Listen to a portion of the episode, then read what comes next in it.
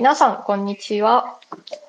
物流業界の価値を最大化する物流系スタートアップ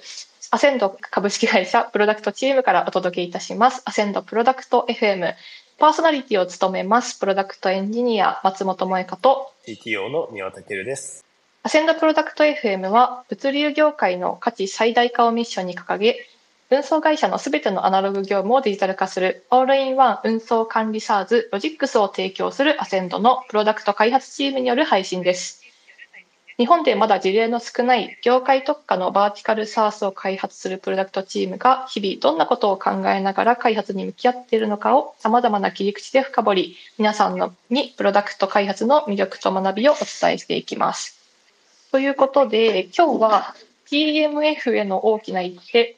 高難易度リプレイスやりきりの秘訣を聞きたい with 宮津さんということで、宮津さんにゲストに来ていただきました。こんにちは。こんにちは。宮津です。宮津さん、いらっしゃいませ。お邪魔しま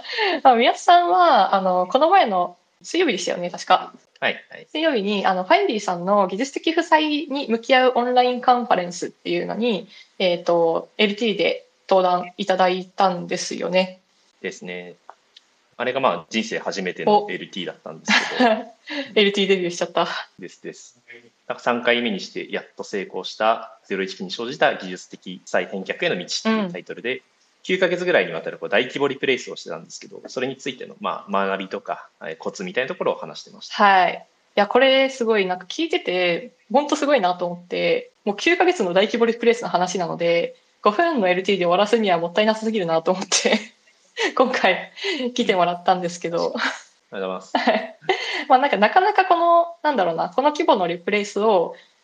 一人格でほぼ面倒見切る経験をしたエンジニアって、なんか正直市場を見てもなかなかいないんじゃないかなと思ってまして、うんまあ、確かにね、なんか最初のプロジェクトの組成から、うん、データモデルからフロントまでビジネス側と調整したりとか、ね、あんま一時間でやるようなことじゃないなとは思いましたね。いやそうですよね、まあ、スタートアップならではの経験だったかなと思うんですけど、うんまあ、普通にエンジニアしてるだけでは体験できない広く見渡した視座がとても高くなった経験なんじゃないかなと思うので、まあ、なんかそのビューを共有してほしいなと思っていて、ここでで、まあ、ここまで大規模じゃなくても中の仕組みをゴリッと変えないといけないっていうこの中規模ぐらいの開発っていうのは結構定期的にあるはずで、そういう時のヒントにもなるんじゃないかなと思ったりしてます、ね、私も今ちょうどそういうのやってるんで勉強させていただきます。ぜひぜひ、はいまあ、なんか エルティー で語りきれなかった思いとか、まあ、細かいニュアンスみたいなのをぶちまけていただけたらなと思います。はい、よろしくお願いします、はい、よろしくお願いします。じゃあ早速なんですけど、結局どういうプロジェクトだったのか、私たちは、えっと、案件構造見直しって言ってましたね、うんですはい、どういうプロジェクトだったかっていうのを、まあ、概要レベルでいいので簡単に説明していただいてよろしいでしょうか。はい、まあ、ちょっと長くなっちゃうんですけど、ロジックスっていうプロダクトは一番最初立ち上げるときはその運送業事業者さんの業務ってまあどんな感じなんだっけ、どういう業務なんだっけってことを、まあ、結構なんとなくの当たりはついていたものの、なんか詳細までは見通せていなくて、そういったドメインの形を探るためにこう検証に向いたシンプルな業務モデルからこう始めた経緯があったんですよね、まあ、具体的にはこう荷物を送りたい荷主さんからの依頼ってものと、運送物を運ぶ運送事業者さんの実行みたいなところ、依頼と実行っていうものの紐付きをいち対いちにして、まあ、そういったものを前提にして作り始めましたと。で魚一箱運ぶのにトラック一つで運ぶみたいな、そういうシンプルなイメージから作り始めた部分があって、うんうん、でこれだけだと、まあ、もちろん世の運送事業って表現しきれないわけですよね。なるほど。そうでだんだんこうプロダクト使ってもらううちに、まあ、それじゃダメだよねと、依頼と実行の関係が複数対複数になっていくよねみたいなことがだんだん分かってきて、うんうん、魚も肉も野菜もっていうこの複数の依頼を一つのトラックで運んだり、うんうんまあ、逆にそうそうあるい、あるいはなんかじゅっトンの大きな鉄をみっつのトラックで分割して運ぶみたいな、いち対複数みたいな、まあ、そういったいろんなパターンがあるよねってことが分かってきて、まあ、そういうパターンを全部業務として乗っけられるように、うんうん、表現できるように業務のモデルを進化させて、まあ、それに合わせてアプリの作りを変えていこうっていうのがプロジェクトでした。うん、なるほどなるほど。もう聞くだけで大変そうですね。うん、でこれって結構いち対いち対よん の, あのデータモデルから N 対 N に変えるっていう話なんですけども、他のプロダクト、あの競合プロダクトでも全部いち対いちなんですよね。でここの中で N 対 N が、うん、あの本来あるべき運送の形なのに、あのそれがどこもできてない。でそこでアセンドは先んじてやっていく、まあ、そういう高難易度かつあの事業的な競合優位性を生むあの プ, ロプロジェクトだったなというふうに思ってます。うんうんうんうん、そうですね。はい、じゃあその中で宮津さんがなんかどういう立ち位置で仕事してたのかみたいなところ、なんかイメージアップのためにお聞かせいただけますか？まあなんかそう言われるとむずいなって感じなんですけどですよね。まあなんか推進役って感じですね。うん、一番最初はこうじゃあそれって具体的に何やりたいんだっけっていうのを、まあ、シーピーオー とか シーティーオー とかで打ちしながらこうどんな業務まで表現できるようにしたいのみたいなことをはっきりさせていくっていうことをやって、うんまあ、その後は実際に作るための算段立てて作って作った後の運用もしてみたいなことをやってましたね。自分よりなんか業務に詳しいこう シーティーオー にユースケースまとめてもらったりとか、こうゼロイチ期にプロダクト作った シーティーオー にこうフレームワークとかソフトウェアアーキテクチャ部分の手こ入れしてもらったりみたいな、こうプロジェクト推進部でしばいてもらったりとか、こうなんか及ばない部分は助けてもらいながら進め役はなんか宮津みたいなイメージでした。なるほどなるほど。結構じゃあもう自分で手も動かしつつ周りのお尻も叩きつつみたいな感じなんですよね、おそらく。うんうん、ですね。うんうんうんうん、なるほど、まあ、手も動かす推進役って感じですよね。うんうん、そうです。結構アセンドのプロダクト開発だと、はいはいはい、あの一人が一つのプロダクトを持つっていうところも多かったりするけども、なんか割とこう一人がちゃんとオーナーシップを持つっていうことは大切にしていて、でそこを推進の役にっていう意味になってるのかなと思ってますね。でそこの推進っていうところをする中で、あのいろんな人の協力をむしろあの借りながら進めていく、まあ、そういう一番気持ちを持った人間っていうところをこの宮津にはあの暗転構造を見直しっていうプロジェクトではお願いしたなと思ってます。はい、なるほどなるほど、うん、なんかその話と通じるんですけど、まあ、宮津さんは宮津さんでこの普通にエンジニアとして入ってでまあ、どっちかというとバックエンド側に強いエンジニアとしてアセンドに参画していただいていると思うんですけど、まあ、推進役っていったら結構広いなと思っていて、なんでこの推進役みたいな立ち位置で宮津さんが入っていったんですか？えっと、それはなんかこのプロジェクトの特性で業務モデルを改めて定義し直すってところにあると思っていて、あの私のミッションというか興味関心のある部分と、まあ、強みのある部分でいうとデータモデルみたいなところがまあ、強みだし興味関心の領域なんですよね。うんうん、アセンドに入った時もなんか物流のデータの価値ってまだまだ表現できてないし、データの形もあんまり定まってないし、えー、と溜まってないしみたいな負を負のところにすごい興味を持って入ってきたので、うん、で物流のデータモデルってどうあるべきなんだっけとか、どうやったら溜まっていくんだっけとか、どうやったら使ってもらえるデータモデルになるんだっけみたいなところにすごい、うん、興味関心があって、それを自身の手テーマにしてる、一緒にしてるんですね。そう、そういった側面で、まあ、まさに業務のモデル再定義し直すってところでこのプロジェクトに入って、えー、それを一から見直していくっていうのをやってましたね。なるほどなるほど。もう結構宮津さん自身のミッションとかなりの親和性が高くてですね、まるっと任されていたっていう感じなんですね。うん、って感じですね。はいはいはい。まあ、このプロジェクトってかなりの高難易度かつ、まあ、結構にど失敗したっていうあれですね、なんかにど失敗したっていうまあ経験があったにもかかわらず、うん、かなり強い決意で、まあ、さんどめに挑戦したというか断行したと思うんですけど、なんかその背景とかビジネス的技術的にどういう意味があったのかみたいなところもなんかちょっとお聞きできればと思います。うん、はい、そうですね。なんかもうビジネス的にはというか事業的にはもう欠かせないプロジェクトだったなとは思っていて、うん、短期的に見ても依頼と実行の形を切り離せないことでいろんな運行業務にのこう適用していけない、うん、運送事業者さんってそもそも依頼と実行がいち対いちでしかないなんてこと結構レアケースだなと思っていて、うん、そう、うん、そもそもそこが難しいからあのそこの実行の形が難しいから運送事業者さんに任されるみたいな、うん、そもそも話があるので、なるほど、なんか依頼と実行がそう複数対複数みたいな、うん、結構当たり前にあるっていう中で、うん、売っていくためのスタートラインに立つためにいろんな業務を表現できるようにするっていうのがまず短期的にはえー、必須だったなっていうところが一つ。なるほどなるほど。まあ、依頼と実行っていうのはあれですよね、うん、この荷主さんとか運んでほしい人が、まあ、鉄じゅっトンをなんか地方から東京まで運んできてほしいみたいな時に、うんうん、いろんな地点をホップさせたりとか、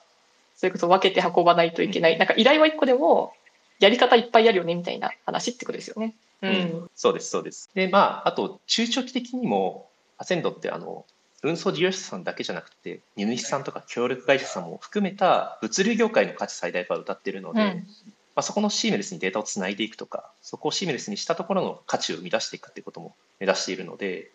こう依頼とか実行みたいな形を世界を分離して、うん、まあ、適切なデータ関係を描くことは最終的に行き着くその事業の形にもこうつながっていく取り組みだったなと思っていて、うんうん、まあ、そういう意味でも短期的にも中長期的にも欠かせないみたいな大前提になるリプレースだったなっていう認識です。なるほどなるほど。結構中長期的に重要度が高かったっていうことですね。うんうん、結構経営的な目線でも、うん、いち対いち関係の状態でも エーアールアールいちおくとかさんおくとかなんかちっちゃい上場できる会社くらい の, あの事業には全然できるなっていう感覚はあったんですけども、ただやっぱうちの会社のミッションの物流業界の価値最大化って考えたときに、これをやらないっていうのはなんかそれに対してもおかしいでしょうみたいな話がやっぱあって、でここはちゃんとやりきるぞっていう意思が、うん、強い意思があったなと思ってます。なのでここは宮津にあのひたすら頑張ってもらうと支えるってやり続けましたね。なるほど、そうですね、確かに、うん、最後の推しの一手というか、ね、うん、そういう感じだったから、まあ、苦しかったけどやるしかないみたいな、うんですです、うん、まさしくミッションを体現したプロジェクトです。うんうんうんうん、はい。いや、まあそんな結構社内からの期待も背負いつつ、とはいえ技術的にも難しくて苦しい状態の中始まったさんかいめのチャレンジということなんですけど、これいつ頃でしたっけさんかいめのチャレンジ。これはでもしがつさんがつしがつ、ね、あ今年の一緒に軽井沢合宿行ってからリスタートした感じよね。にはくみっかかしか、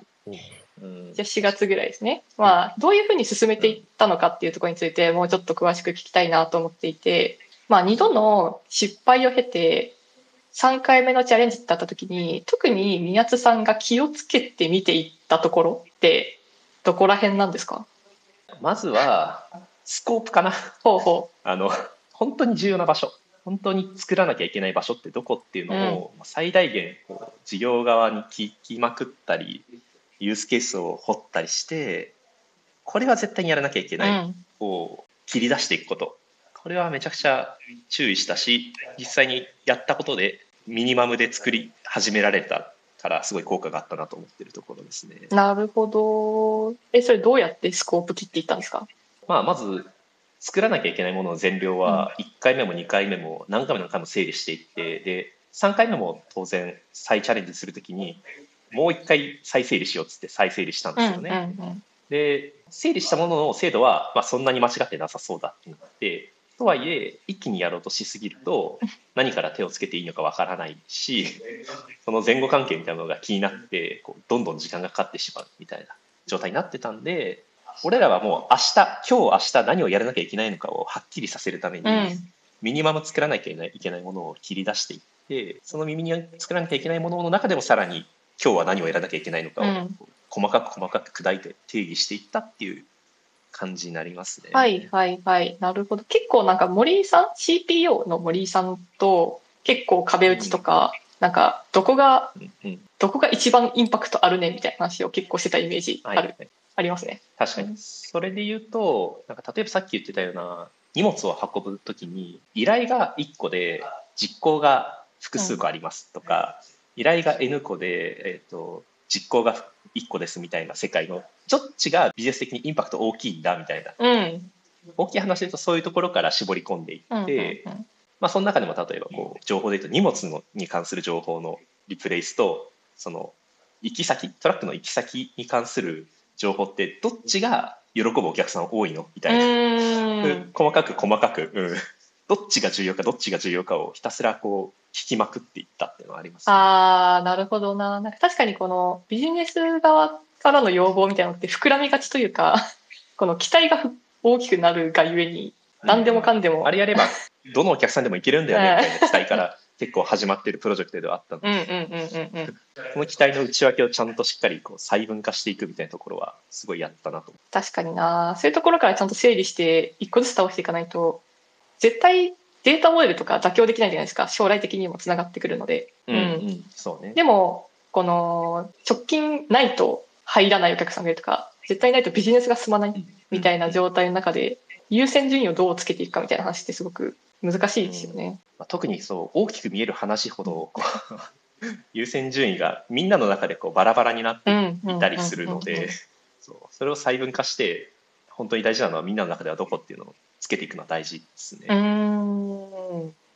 なるほどな。なんか結構私 T 和田さんの質とスピードっていう資料をかなりよく定期的に見るんですけど、まあ、それの結論が与えられた時間に対してやるべきことが多すぎる場合はスコープを削れっていうのがその資料の結論なんですね。まあなんかそれを愚直にやりきると、愚直にエンジニアがやりきるとこういう姿になるんだなってすごい見てて思ってました、うん、そうですね。しかも今回で言うと与えられた時間に対してやるべきことが多いのかどうかも見通せないぐらいこう不確実というか何までやりきったら終わりかがわからないような状況だったから、うん、なおさらなんか直近やることは何なのかっていうのはなるほど削っていくことは大事だなと。なるほどなるほど、まあ、なんかそういうスコープ調整とかは、まあ、どっちかというとプロジェクトマネジメント的な観点だと思うんですけど、こう技術的に難しかったところとかってありましたか？まあ、これはあの シーティーオー が詳しいところだとは思うんですけど、フロントエンドの方にフレームワークを抱えていて、うん、各お客さんごとに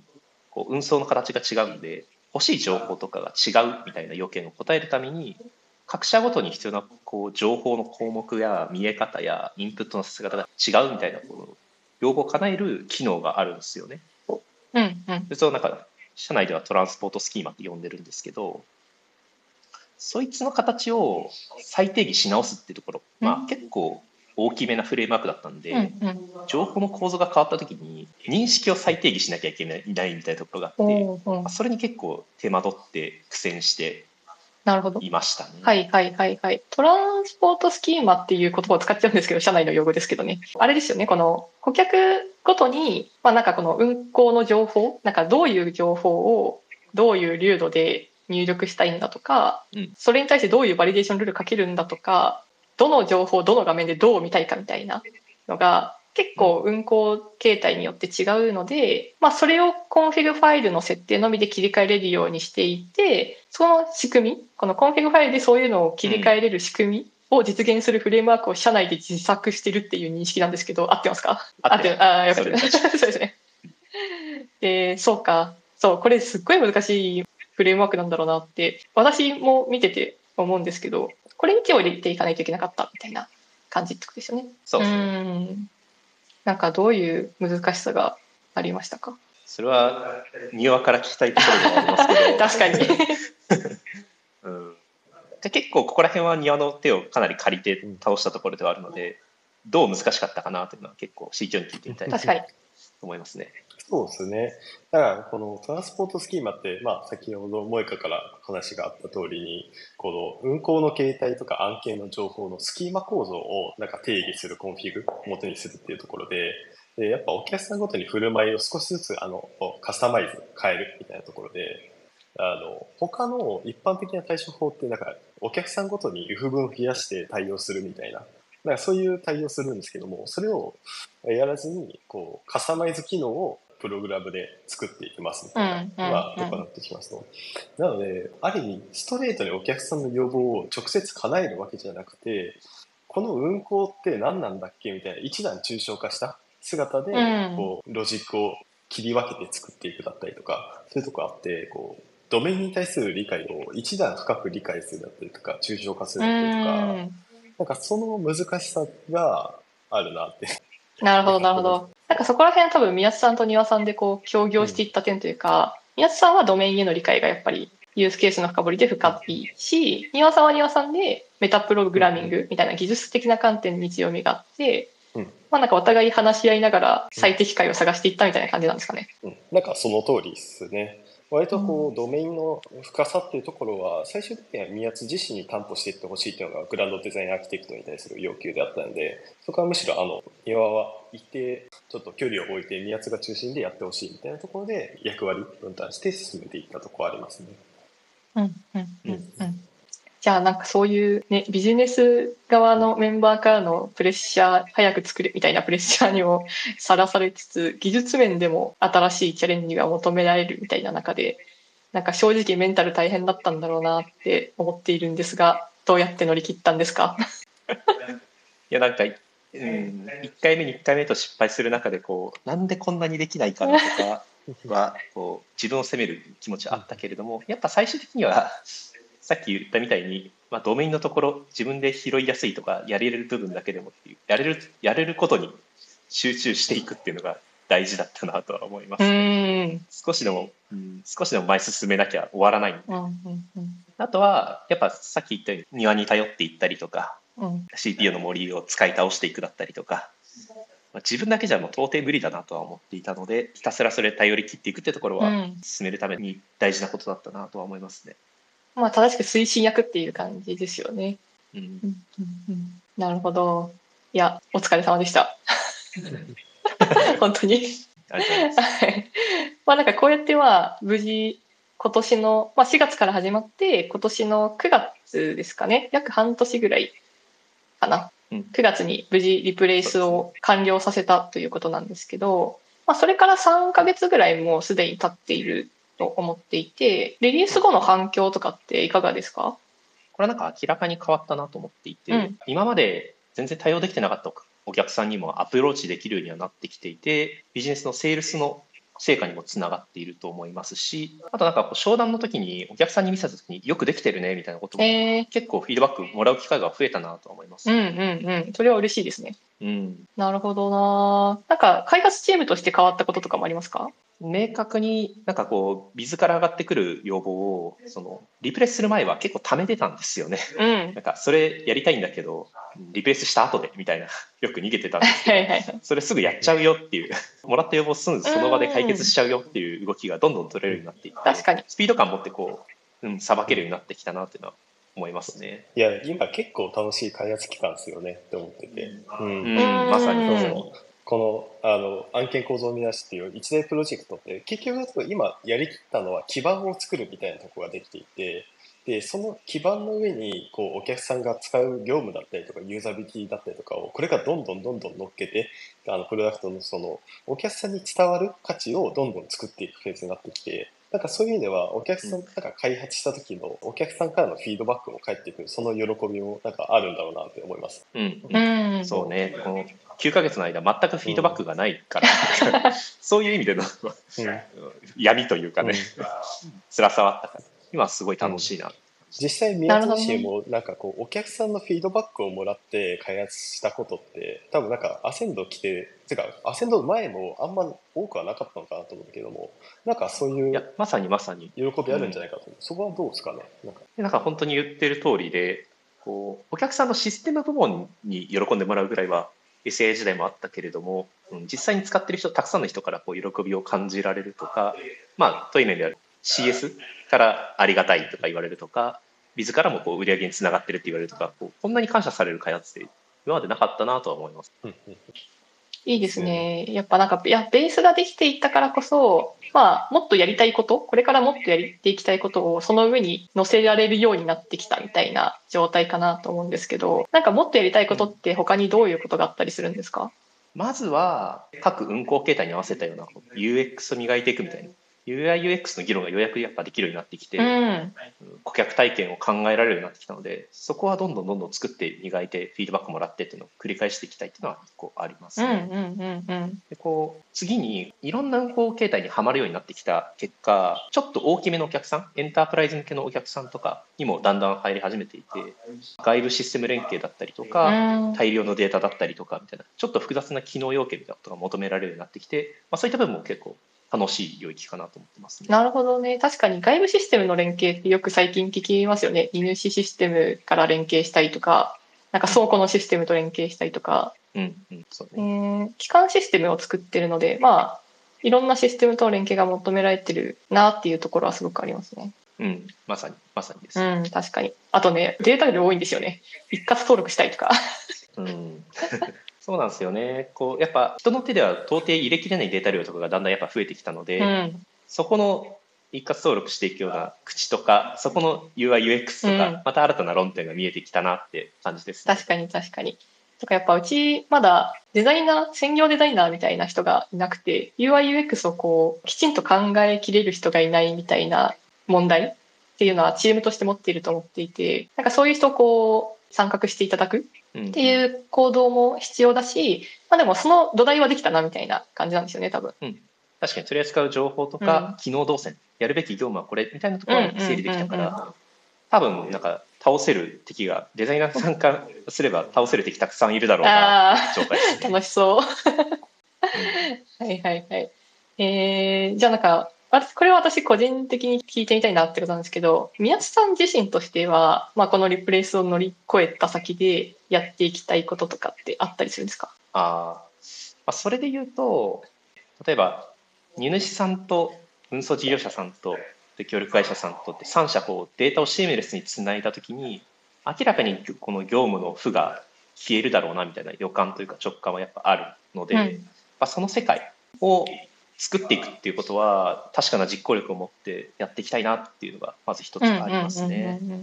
でもっと遠い将来で言うと、物流ってこうありとあらゆる場所にあって、すごい世の中ですごいリアルタイムに動いてるから、うん、全部システムに載せきったらすごい大量なデータがリアルタイムに動くような世界になるだろうなと思っていて、うん、そういうのを耐えるシステムを作りに行くとか、そういう世界を作っていく、うん、そういうめっちゃ面白いピタゴラスイッチを作りに行くというイメージで考えて、そう捉えています。なるほどな。そう、めっちゃ面白いピタゴラスイッチっていう表現めっちゃ好きなんかくすぐられますねエンジニア心が。そうですねはい、まあなんかそうですね、リプレイスはね結構大きい玉としてあ半年やってきたわけなんですけど、まあその上に価値を積み上げていくフェーズってここからというか、むしろ面白いタイミングってこれからやってくるんだろうなみたいなことをとても思いました、話を聞きながら。まさにですね。いやなんか今が一番楽しいです、ね、うん、よかったですね庭さんはい、ということで、まあ、今回はアセンドのビジネスを大きく飛躍させる一歩になった大規模リプレイスの舞台裏について宮津さんからいいお話を聞かせていただきましたね。ありがとうございます、うん、この難易度のプロジェクトを無事着地させた経験とかノウハウがあるっていうのは、まあ、開発チームとしてもすごく価値があることだなと私は思っていて、まあ、こうやって音声として記録残してよかったなって思います、はい、なんかこちらもとしてもなんかこう聞いていただいて改めて言語ができて、うん、あこういう価値あったなとか気づける機会によってすごい良かったなと思います、はい、ありがとうございます。庭さんからも何か一言あればはい、宮津が乗り切ったところを今までやってやってきたとすげえきつそうだったなとは思いながらも、なんかここで乗り越ってなんか強くなったっていうところあるし、ある意味なんかこういう経験ができるのがこうアセンドの一つの魅力だなと思ったので、あの一緒に働いてくれる方、一緒に開発プロダクト開発してくれる方すごい募集しております。はい、では最後に、えー、と宣伝の方何かあればお願いします。庭さん宣伝ですかね。はい、今こう宮津のやできた開発と同じような形で、まあ、プロダクトを向いて開発していくっていう姿勢ってすごい重要だなというふうに思っていまして、プロダクトエンジニアナイトっていうプロダクト志向のエンジニアが集まって、えーと、プロダクト開発に関するナレッジをあの共有し議論する、まあ、そういう場所を作ってみましたということですね。でじゅうにがつのむいかに、えーと、じゅうくじじゅうごふんからアセンドオフィスミートアップイベント開催しておりますので、ぜひぜひご参加ください、えー、参加登録はコンパスの方からお願いいたします。はい、ぜひお参加お願いいたします。それではアセンドプロダクト エフエム、 ここまでお聞きいただきありがとうございました。本番組に関するご意見ご感想、こんな話が聞きたいなどのご要望はハッシュタグアセンドプロダクト エフエム にお気軽にお寄せください。今日の話良かったなと思ったらいいねやリポストもぜひお願いいたします。またアセンドプロダクトチームは一緒に働く仲間を募集しています。プロダクトエンジニアという職種に興味がある、もっといろいろ話を聞いてみたいという方はカジュアル面談を受け付けております。アセンド株式会社採用ページやメンバーの ツイッターディーエム などからのご連絡お待ちしております。それではまた次回の配信でお会いしましょう。お相手は松本萌香と庭健と宮津健志郎でした。バイバイ。ありがとうございました。ありがとうございました。